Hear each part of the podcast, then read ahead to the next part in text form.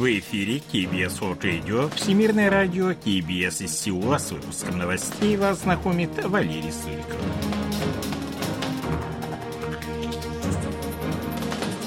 Основные темы этого выпуска. Боевики Хамас используют северокорейское и иранское оружие, заявляет Израиль.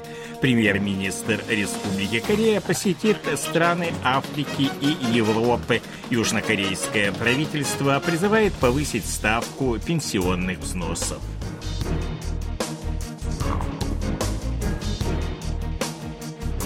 А сейчас эти другие новости более подробно.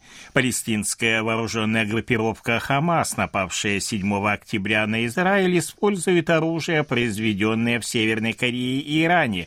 Об этом говорится в заявлении, опубликованном 26 октября израильскими военными.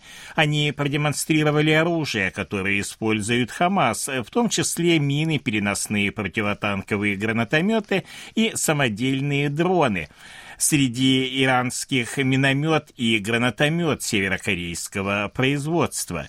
По словам израильского военного представителя, 10% оружия, которое использует Хамас, произведено в Иране и 10% в Северной Корее, остальные же в секторе Газа. 26 октября министр иностранных дел Республики Корея Пак Чин провел совещание, посвященное ситуации в зоне конфликта между Израилем и палестинской группировкой Хамас. На совещании, проходившем в режиме видеоконференции с участием глав южнокорейских дипломатических представителей за рубежом, состоялся обмен мнениями о дальнейшем развитии конфликта. Министр дал указание приложить максимум усилий усилий для обеспечения безопасности южнокорейцев, находящихся не только в Израиле, но и в других странах. В тот же день в интервью агентству Йонхап Пак Чин отметил, что в настоящий момент в Израиле остаются примерно 450 южнокорейских граждан, причем большинство из них находятся в относительно безопасных Иерусалиме и Тель-Авиве. Кремль никак не комментирует сообщения о якобы поставках оружия в Россию из Северной Кореи.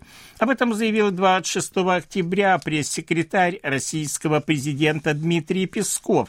В последнее время много таких сообщений. Они все, как правило, беспочвены, там нет никакой конкретики. Северная Корея является соседом России, поэтому мы развиваем и будем продолжать развивать тесные отношения во всех областях отметил пресс-секретарь российского президента.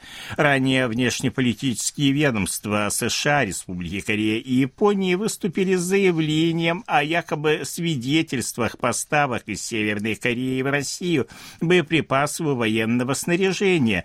В тот же день представитель российского МИД Мария Захарова подвергла критике трехсторонние военные учения Республики Корея, США и Японии, которые, по ее словам, провоцируют провоцирует эскалацию напряженности.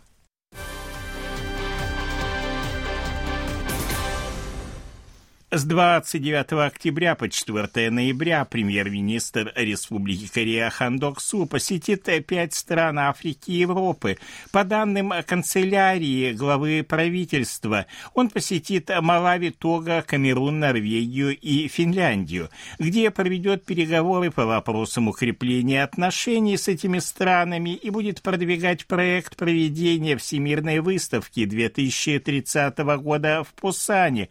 В ходе визита визита в Малави, Тога и Камерун Хандоксу пригласит их руководителей принять участие в саммите Республика Корея-Африка, который пройдет в следующем году. В Норвегии и Финляндии премьер-министр сосредоточится на сотрудничестве в вопросах цепочек поставок и изменениях климата.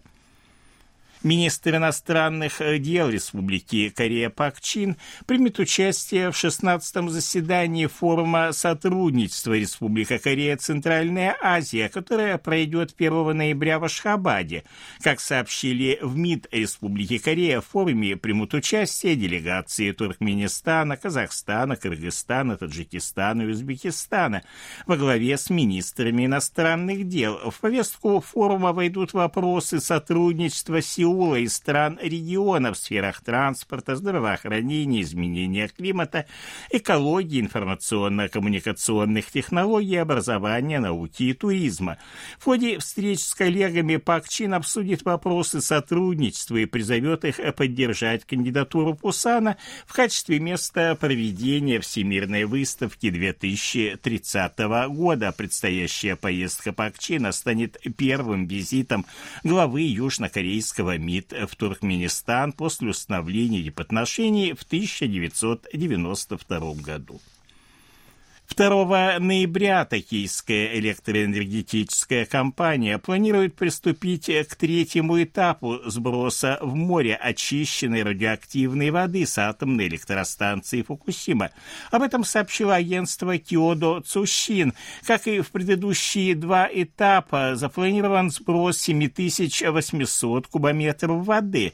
В образцах, подготовленных к сбросу, концентрация радиоактивных веществ, среди которых углерод углерод 14, кобальт 60, стронций 90, йод 129 и цезий 137 не превышало допустимых значений. До марта следующего года Япония намерена провести еще два этапа сбросов воды.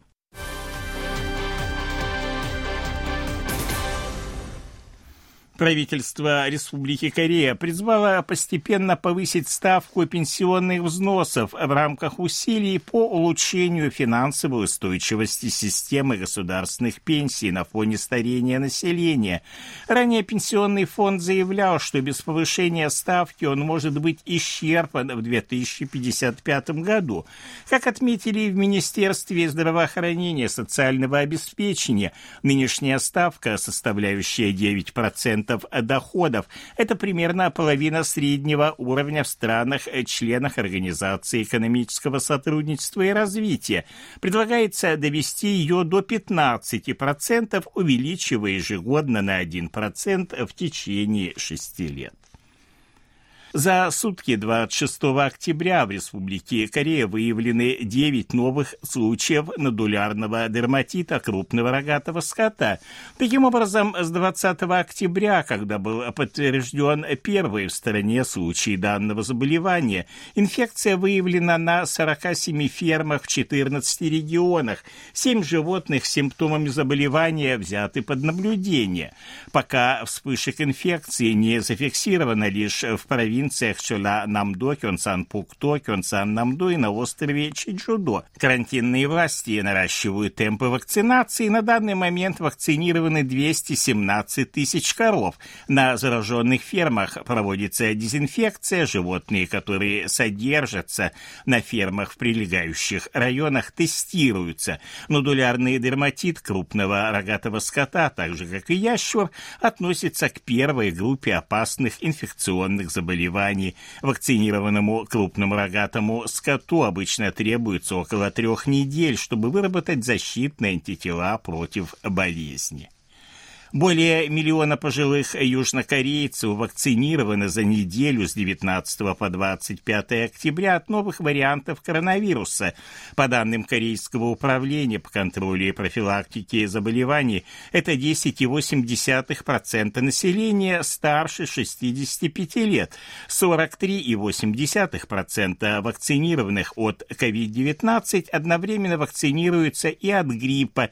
Бесплатная вакцинация препаратом XBB1.5, разработанным для борьбы с мутацией вируса XBB, продлится по 31 марта следующего года. О ситуации на бирже, валютном курсе и погоде.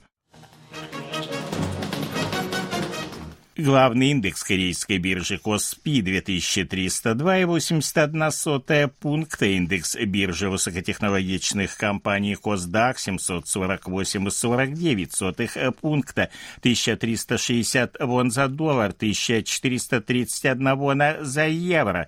Ночью плюс 11, днем плюс 19 градусов. Это были новости Сеула.